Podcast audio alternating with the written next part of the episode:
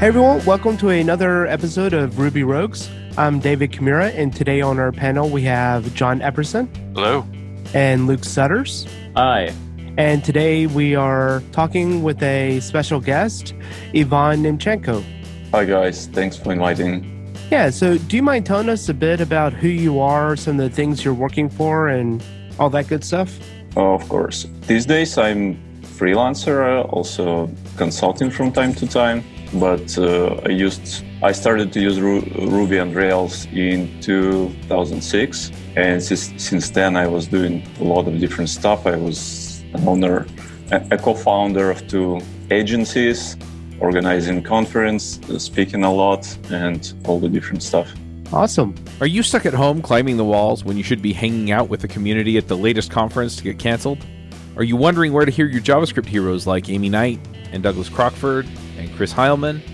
After the cancellations, I decided to put on a JavaScript conference for you online. I invited my favorite folks from around the web and got them to come speak at an online event just for you. Go to jsremoteconf.com and check out our speakers and schedule. The conference is on May 14th and 15th. Come join us at an online conference that we guarantee will keep you safe and keep you informed. jsremoteconf.com. So, what have you been up to lately?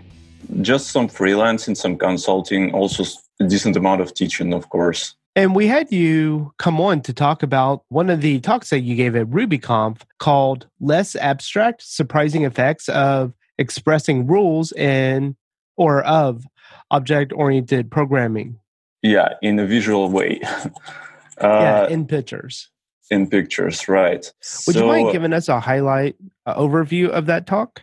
Sure the whole thing started uh, as a conversation, I guess, a year ago at another conference in St. Petersburg. And me and some other people who are also involved in teaching uh, Rubyists, we were we had a discussion that sometimes it's very hard to explain some abstract concepts to the newcomers. And there was one rhetorical question which was said. Uh, it sounded like, uh, wouldn't it be great if we could illustrate, let's say, dependency injection with just one picture, and so that everyone can understand it and understand it in the correct way?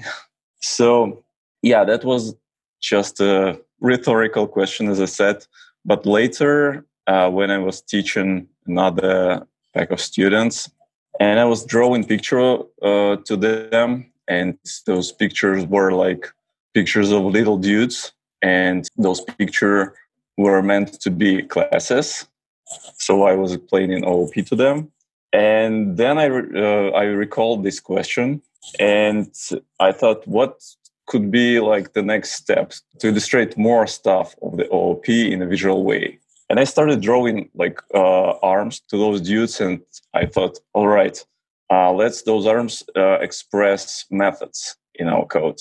And then and more and more and more and uh, I, I managed to develop some kind of uh, visual language to express uh, what's going on in your code. So yeah something like this. I mean your pictures are awesome. Um, Thank you. did you come to a conclusion did you measure that this works? So in my talks i was just excited that it all makes sense uh, despite of the fact that it's it, it's still all weird. And I was excited about it and wanted to present this to basically to show that. Uh, but I think it, it was helpful for me uh, in several ways. First of all, I was able to explain some concepts of OOP to my students. Secondly, uh, I was using it in my uh, freelancing projects as well. So I found it useful when you have some complex uh, case where you don't know how to model it correctly or you just have some complicated set of classes when you're solving some specific problem. What i did is that i let, let's say I, I had five or six classes and i didn't like the design. So i just decided to draw all of them in using this visual language.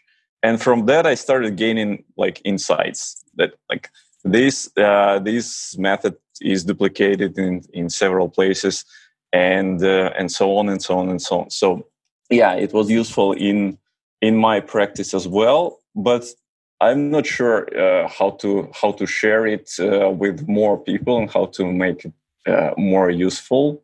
But yeah, I had some attempts in that as well.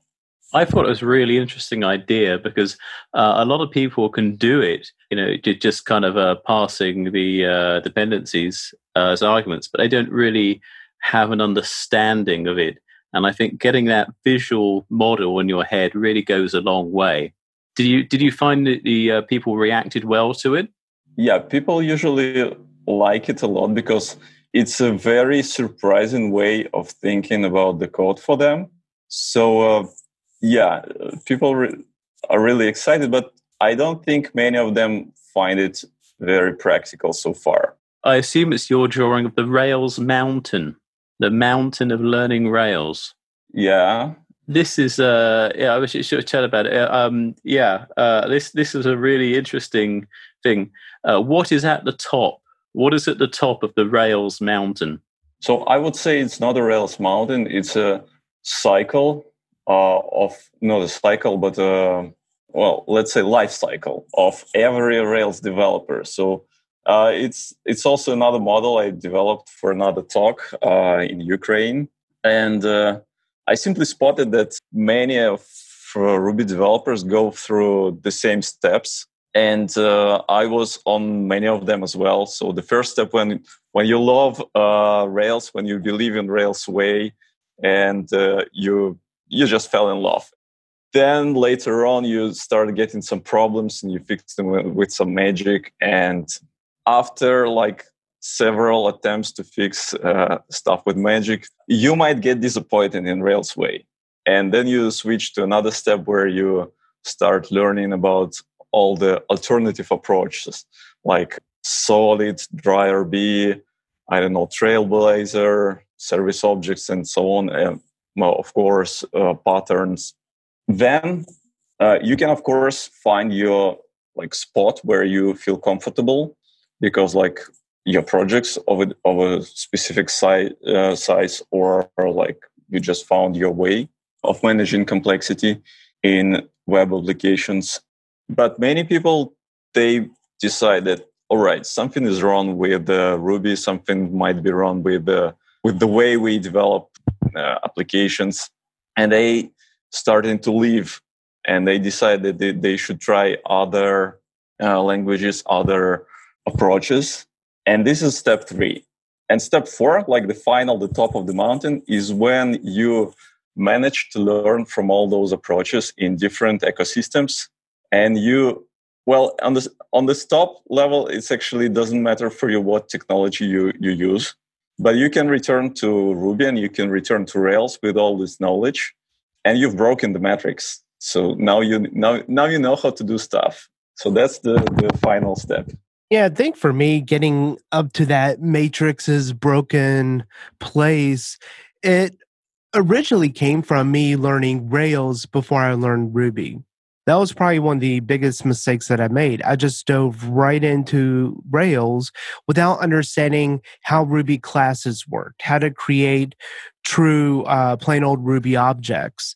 And so I would have super fat controllers with super fat models.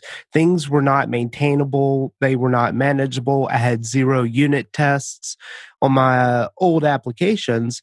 And I thought that, man, Rails isn't really all that intuitive. It's not all that great. So it really was, hey, maybe I'm just a bad programmer, which is kind of down in your Rails disciple way. So for me, it was getting up to that peak of the mountain by actually learning Ruby, picking up on some Ruby techniques like memoization or just creating Ruby objects instead of just relying what just Rails provides. So becoming a better Ruby developer made me understand a lot more and become a better Rails developer essentially.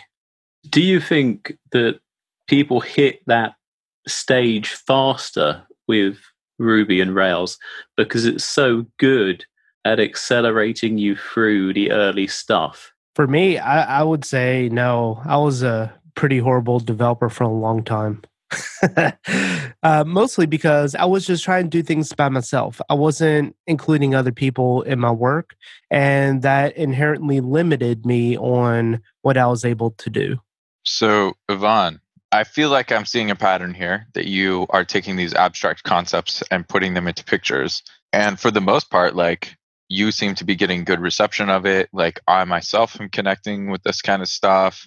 I feel like it's kind of analogous to, you know, that maybe that one dude that you know that like maybe makes good analogies all the time kind of thing. I feel like it's kind of like that. Like uh, that kind of a person tends to be able to. It, maybe it's a skill of a teacher. I, I don't know exactly where I'm going with this, but I feel like there's something here, which is I think what you're coming to tell us. They like, hey, maybe I don't have a system. I haven't measured it yet, but but here's the beginnings of one. Is that well, where you feel like you are in the process, or do you feel like you're further along? So yeah i do uh, i do a lot of teaching and uh, like a, a, lot of my relatives are teachers so i i have some some something uh, something like this. And yeah these these things i'm talking about here and there they are kind of a part of a bigger system that i have in my mind. And also i've tried to to write a book. It should called painless rails but yeah it's already two years after i started writing it and right now it's in postponed state. But uh, like the bigger the big goal for me is to make uh, development using rails joyful again. Because i'm a freelancer i usually i frequently switch from project to project and i see that a lot of people they inventing inventing their own bicycles. I mean, remember those times when we had like single rails way, when we we were all on the step one uh, of this mountain. We all were enjoying the process, and then we started like inventing uh, more approaches because like we all grew, our projects become bigger and more complex. We needed some other methods to manage complexity but we ended up having like dozens of different approaches and there is no single unified way of doing that now. I think ideally uh, we should have one unified approach again that would fit to 90% of all projects. Of course uh, like the domain models and uh, a lot of specifics is different but I'm still pretty sure that for 90% of 90% of a project, for 90% of functionality of 90% of all Rails projects or web projects on Ruby, we can develop a single unified way. Like imagine if we could measure mathematically like a different approaches, like with Trailblazer, we have um, a complexity ratio of, I don't know, five and um, some another metric of I don't know ten, and for another like vanilla Rails, Rails approach, we have like those numbers of seven and six, and we could just compare those approaches. And let's say, and this this approach is optimal. And while it sounds uh, pretty like fantastic, I would say, I still think think it's doable, and I can explain it but but it, it's going to take some time. So from my perspective, I think that that right there, that motivation to sort of like get the I don't know that there's I, I look at this as sort of being a, a, platonic thing that there's there's a perfect thing out there and we're all trying to go get it, right? We're all trying to mm-hmm. seek it. And I feel like that is sort of like the motivation that drives like half of the things that you see out in the world. You know, somebody's upset about Rails, you know, now we have what, Sinatra, Hanami, I mean, they're they're even on your mountain, right? Like they're so popular. It, Trailblazer's not exactly competitor Rails so much, but but it's it's competing against like pieces of it, right? Uh, but like we have these things where somebody's like, I'm going to try and seek that one thing, right? Or you know, in JavaScript world, we have this like we have React now, we have Vue. Somebody's gonna come out with another, you know, framework. I mean, a- Angular is kind of like sort of on the wane. Ember's basically kind of gone you know we're not even talking about the the generation before that right like that are just gone now like people are always like trying to recreate this bicycle to achieve that one place i don't know that we can stop that cycle I think there's Um, always going to be more churn in the front end than the back end. That wasn't my conclusion, but you're welcome to make that conclusion. So let, let me explain what I mean uh, sure. and why I think it it's achievable. Well, at least theoretically.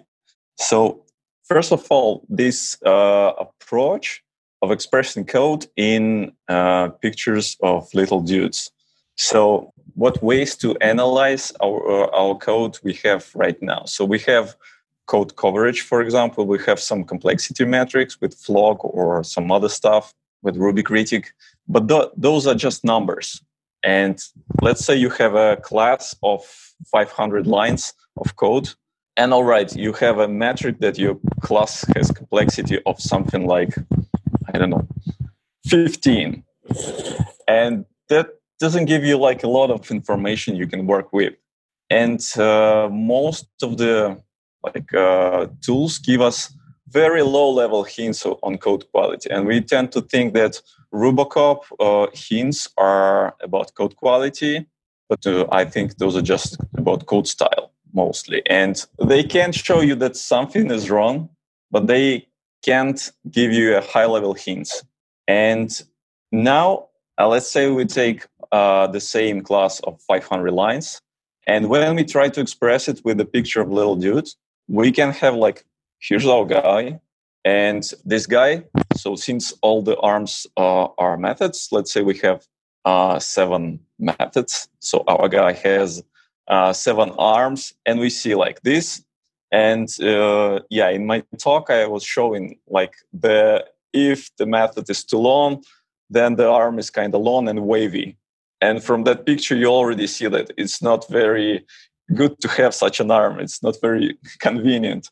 And f- for another method, you have uh, you have seven arguments there, and seven arguments are seven fingers, and the arm with seven fingers is not convenient also, and uh, and so on and so on and so on. Like, and now you have this class and the properties of the code expressing in one little compact picture, and your brain is actually um well, it uh, works with with visual objects much better when with the text and it takes you less time to to understand properties of this picture.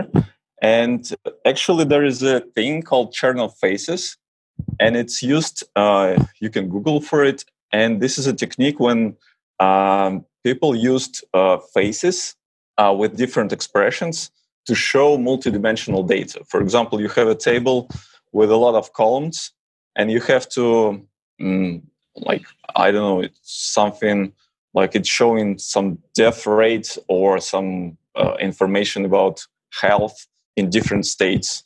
And for example death rate is expressed with the size of eyes and like and I, I don't know something else is expressed with the size of mouth and so on and so on. So and this uses uh, parts of our brain which um, recognize faces and with this, you can get very efficient. And this I found very close to this Chernoff faces thing. And yeah, and what I found that if you use this this in dynamics, so let's say we we have this picture of a 500 lines class, and then we get a pull request which changes this class and maybe some others.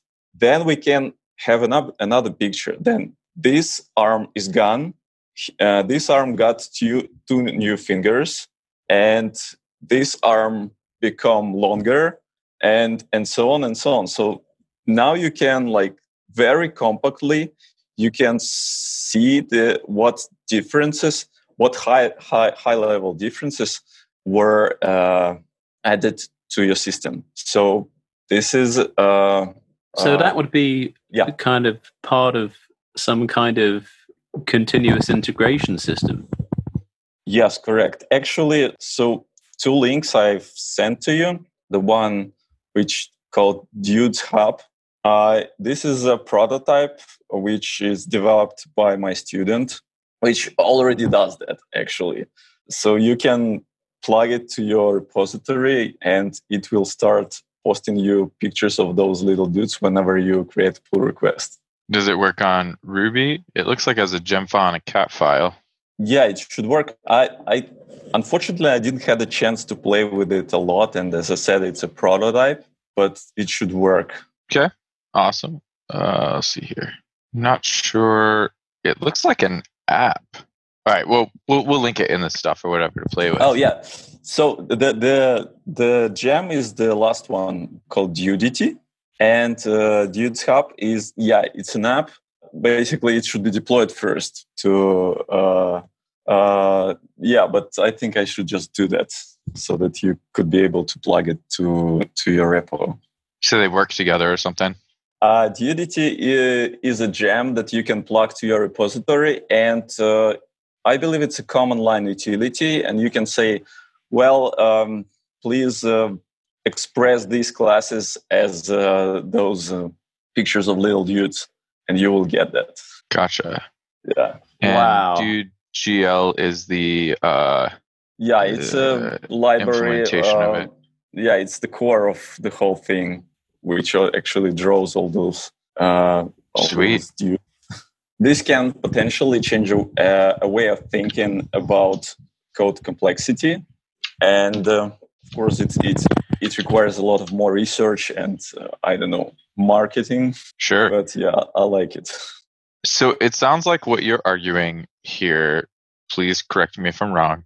Sounds like what you're kind of making an argument for is that if you um, express uh, your code quality in this visual kind of language, you basically can uh, do, I think, two things. Uh, one, you're cutting down on noise, and two, you're you're increasing bandwidth because we're using more parts of our brain to help kind of handle this or whatever.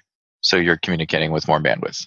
Correct. Yes. I mean, the amount of information you can uh, express in one place is also important. Like, remember that our brain can handle only like seven, five to seven things in one like byte.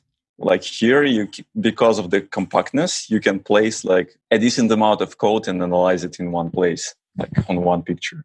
Yeah, and I think that where I like this is the at a glance visual of where things are at.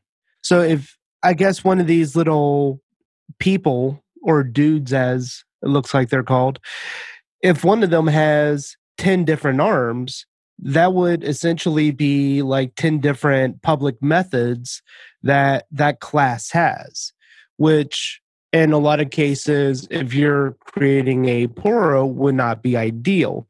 So right off the bat, you could say, wow, this class has some serious complexity because you have 10 different entry points to be able to interact with this class. Maybe we should simplify it so it only has one arm at most two, and then create other smaller classes to handle whatever the other methods, public methods were that this class was originally housing. Correct. Yes, that's a good example. Have you thought about making a career transition into data analytics?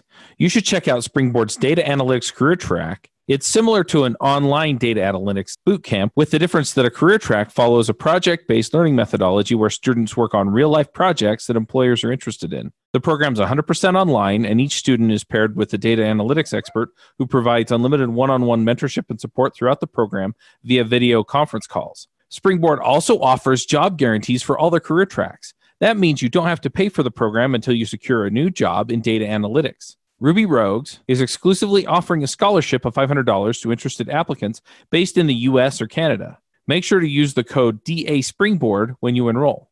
There are only 20 scholarships available, and scholarships are awarded on a first come, first served basis.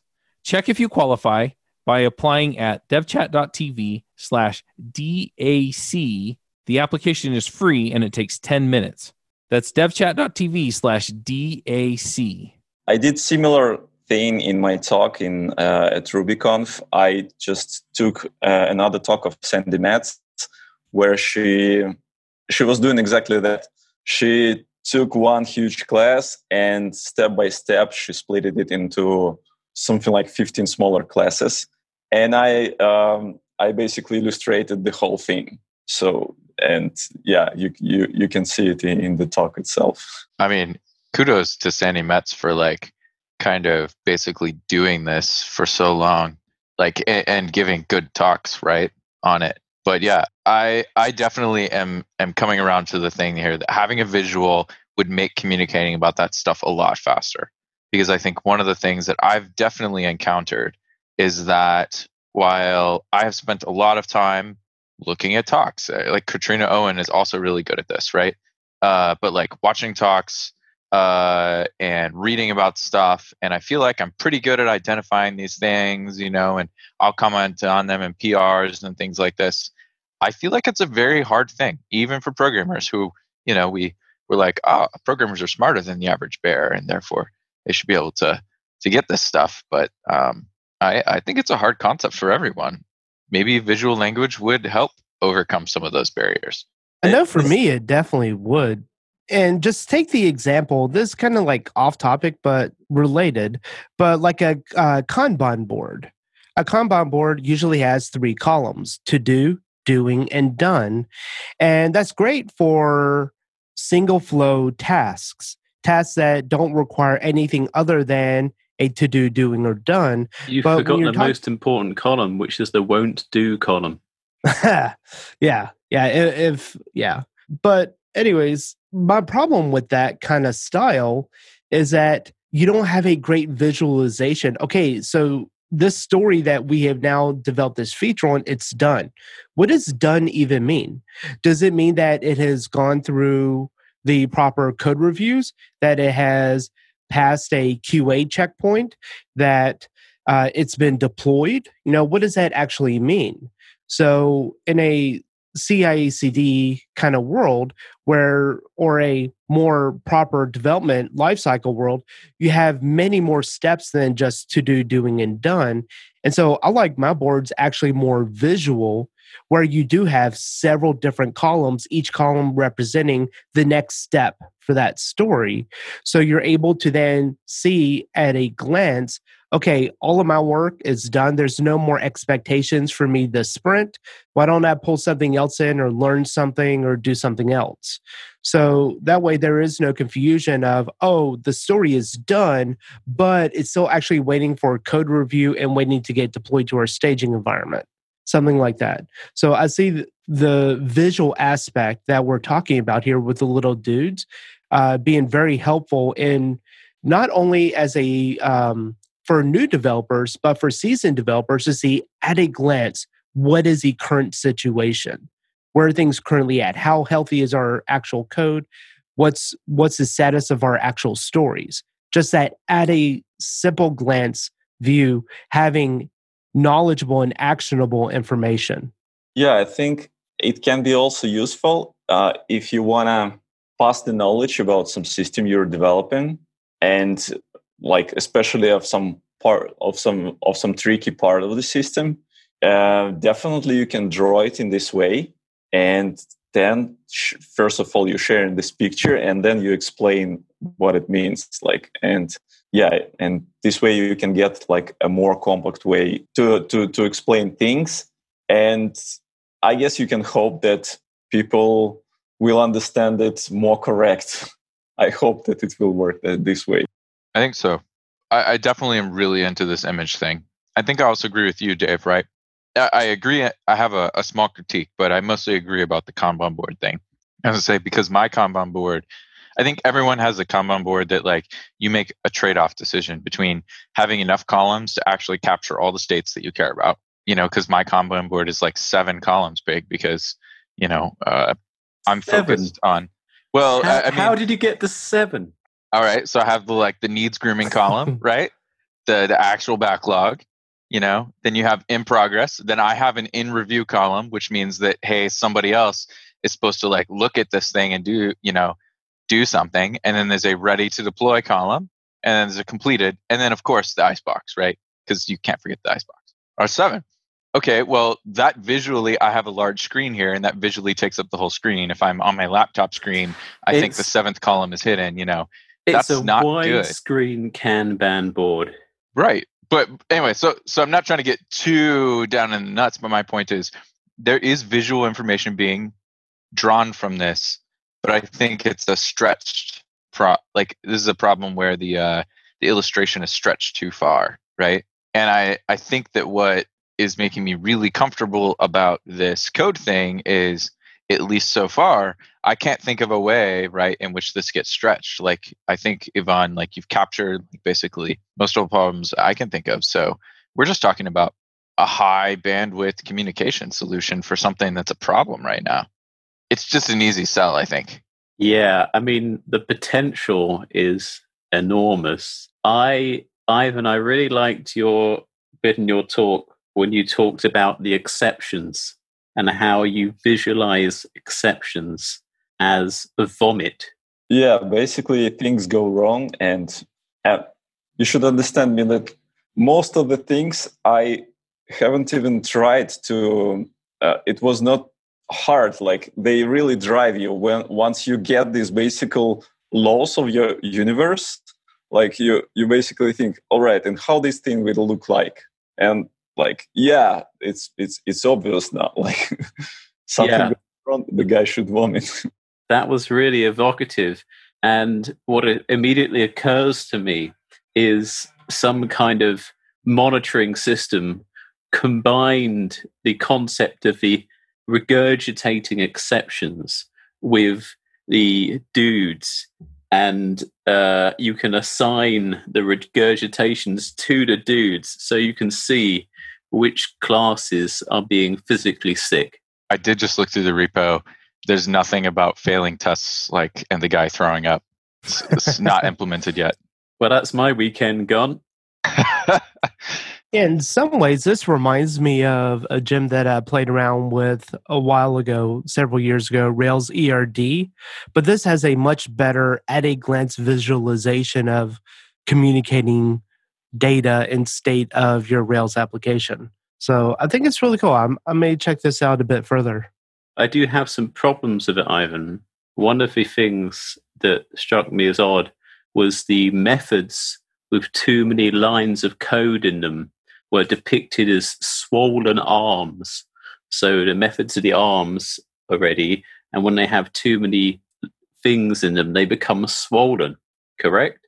Not exactly like this. So if if the method is uh, is long, then you have a long wavy arm, ah. and your arm gets swollen if there is too many conditional logic in it. So it it means mm. like you get it, right?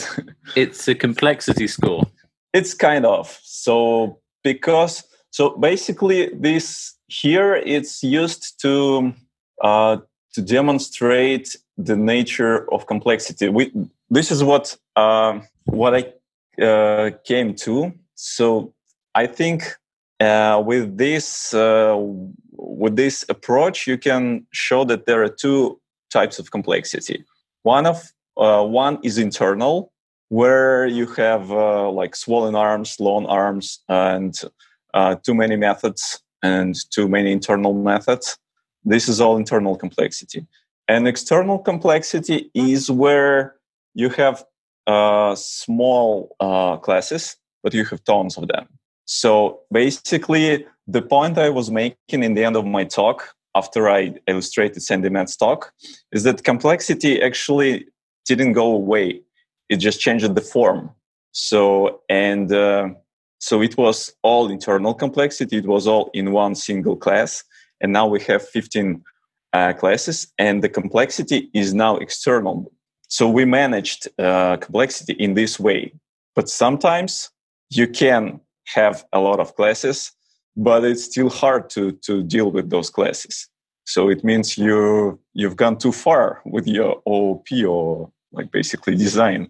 So that's that's the idea. And uh, I think that when we are saying that we want to write in like the good code, the whole question is about the balance between internal complexity and external complexity. So sometimes it's okay to have like conditions.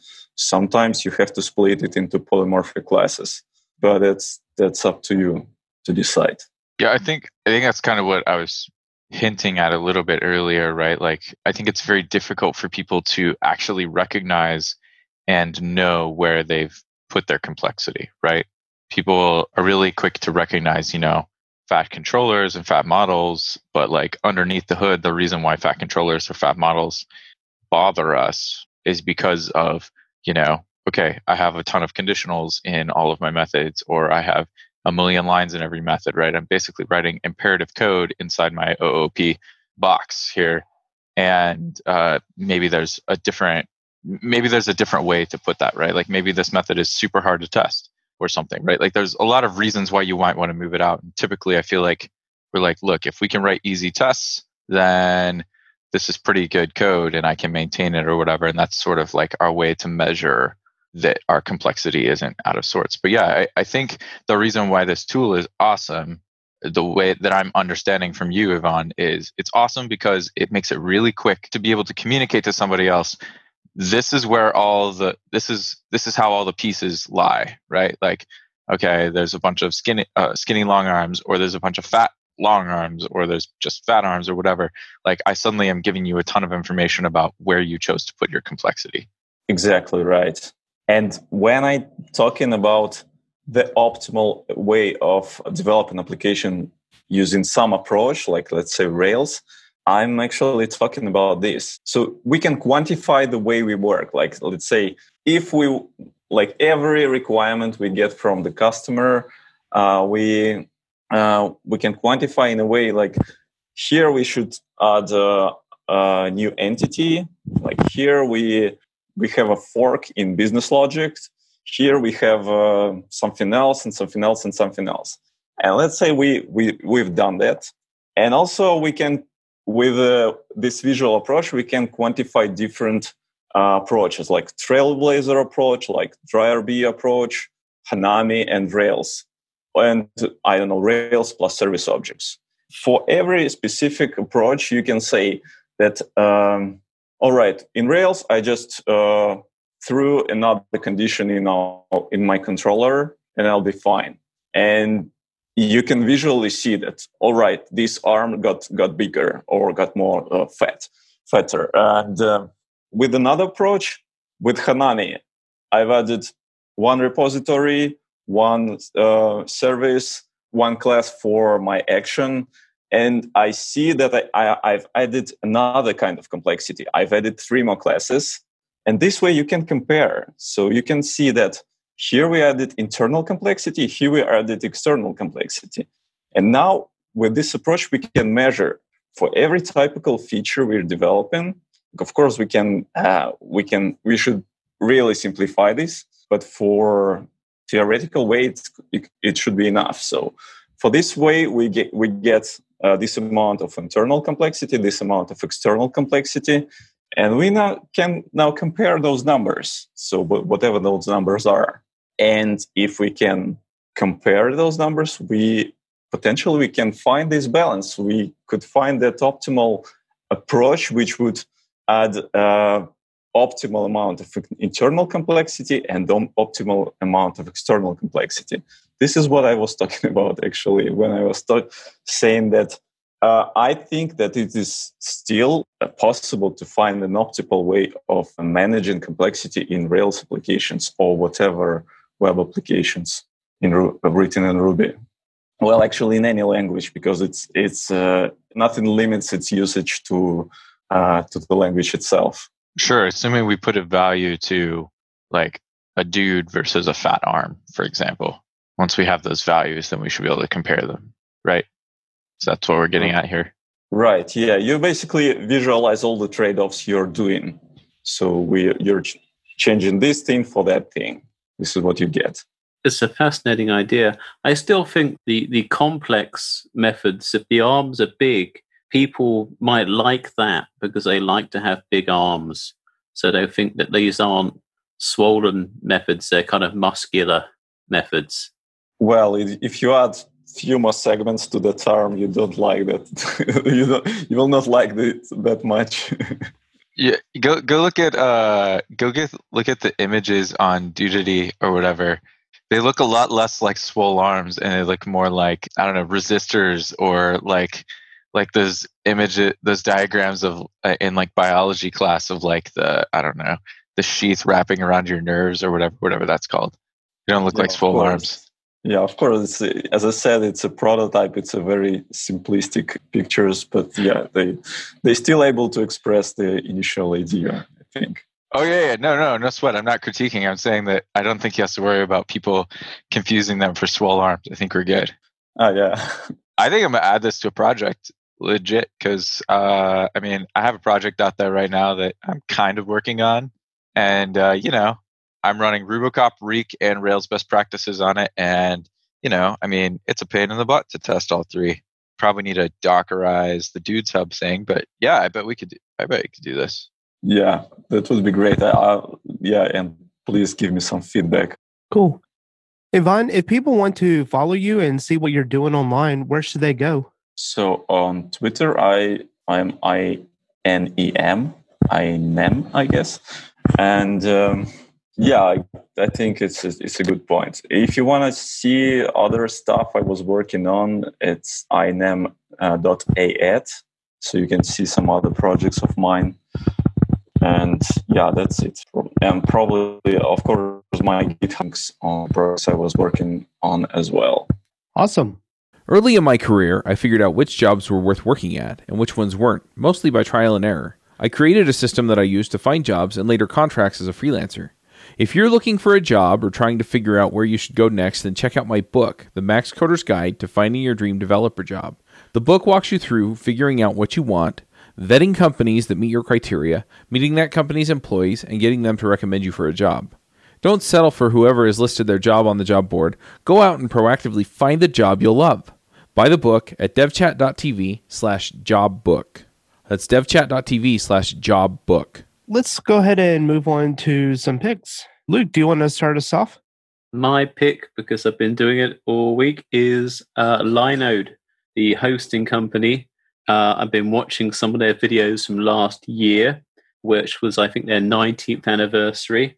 And the founder was pointing out that Linode is uh, an older company than Amazon Web Services for cloud hosting. So check them out. Linode, Linode, com. Awesome. And John, do you have any? I do. My first one is is sort of a mix PSA slash, you know, rediscovery, whatever.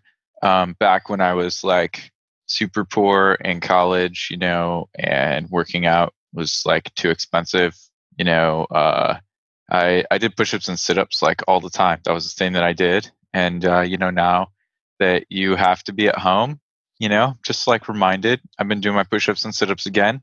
Um, I've actually been doing them for a few months, but but I'm just like reminded of how awesome a choice that is since I don't I can't go out to work out anywhere else. So so yep, that was pick number one. I've got to ask, how many push-ups can you do? Uh, how many can I do, or how many do I do every day? Because those are d- completely different numbers. Well, I, I want to know both the numbers. Okay, well, I can do about 50 or 60 in one go, which is, Good. I don't know, it's okay. God, you're going to end up looking like one of Ivan's method people. I feel like if I looked like one of Ivan's method people, it would be harder for me to do those push ups and sit ups. but uh, no, I, I do I do 20 in two sets every day. So because you don't want to go to your limit, whatever. Anyway, I should I should be jumping it up to 25 soon, I think. And I'm not feeling it yet. Okay, so the second thing that uh, I was trying to, or my second pick is, um, so I have an acre and a quarter, and I'm backed up to some woods, and and the whole area around me is very woody and stuff. So I have lots of brush, things that are hard to mow around. I I live on a hill, you know, uh, so like I can't I can't mow that hill at least not on a riding lawnmower. Um, so I do I have you know a, a pretty heavy duty weed whacker you know, and I've just like, you know, I don't know, I bought the thickest uh, string that it could handle, whatever. Cool, great. Uh, but it it just what I don't know, it just broke all the time and everything. So anyway, the thing that I'm picking is like I bought a head to replace it so that I could not only use thicker string, but that uh, like I bought a head that I uh, I cut off these eight inch strings and just like stick them in instead of having like a a reel that that bumps and then like I don't know stops working for whatever reason. Um, anyway, I've been super happy with the fact that I like replaced my head. So I'm not saying you should do exactly what I did, but I like looked up online how this stuff worked and I came away, uh, bought a head, replaced it on my weed whacker. And now instead of taking two and a half hours, it takes two. Still a lot of time. Shaved about a half hour, but like that's a half hour of like me being pissed because my string broke. So uh, it's totally worth it. Yeah, it's just been a better experience. So yeah, I don't know find the weed whacker head that works for you. That's that's my pick. Cool. And Ivan, do you have any picks? Nope, I actually didn't prepare anything. Okay. But uh, well, I would say if you never tried, try using. If you're into VS Code, uh, try using VS Code Remote. I switched to this way of working like several months ago. So whenever I start new projects, I no longer uh, set it up on my local machine. I simply spin up um, another virtual virtual server on Linode, on Scaleway, some, on Amazon, and set my stuff, set up my stuff there, and simply work um, using VS Code Remote. Work as it's in my uh, as it is on my local machine. So if you never tried that, I highly recommend it. Cool. And I'll jump in with a few picks. So the first pick is the discount code Learn From Home on a site that I run, Drifting Ruby, which is a series of screencasts. I believe I'm up to over 230 now. So learn from home. And a second pick, as far as just talking about code quality and stuff, is a pretty cool gem called Reek which will give you a nice kind of more of a table visualization, similar to what SimpleCov does, of all the different code complexity issues that you might have within your application. And a third pick, which is kind of more of an anti pick, it's a love hate thing, is I've been really diving a lot more into Kubernetes lately. And it's a lot of fun. I've been having some enjoyment doing it and then also a lot of frustration. So that's kind of a pick anti pick stuff. We so, need to have another episode on on on that stuff so that you can talk about how your views have evolved or not evolved. well, uh, so I will say I am working on a pretty cool templating thing that I'm going to start all my new applications, not the ones that I do for Drifting Ruby because I like keeping slim, but any application that I do personally, it's going to have the Docker Compose and Dockerfile built into the new Rails app. It's going to then also generate all of the YAML files for deploying that application over to a Kubernetes cluster that has an ingress enabled. So all you have to do is deploy it and it'll create a whole new environment. So I've been playing around with, with that quite a bit lately. Cool. But I'd also I'd give a thumbs up for Reek too. I do use it and I do love it. Right. Um, I just hate having multiple code quality checks in one tool, and I also don't want to go out there and pay for one either. And I think there's another one called Standard RB, something like that, which will actually do all of the linting changes for you and it's a pretty safe one. I think Test Double made it. Can't remember. It's been a while since I've seen it. Yeah, I vaguely recall it. Um, I'm just checking out. It is Standard RB. That is its name. Yep. Cool. All right. Well, Ivan, I appreciate you coming on and talking with us. And that's a wrap. Thank you, guys. Thanks for inviting me. Thanks for coming. Yeah, thanks. That was really, really interesting. Bandwidth for this segment is provided by CacheFly, the world's fastest CDN. Deliver your content fast with CacheFly. Visit C A C H E F L Y dot com to learn more.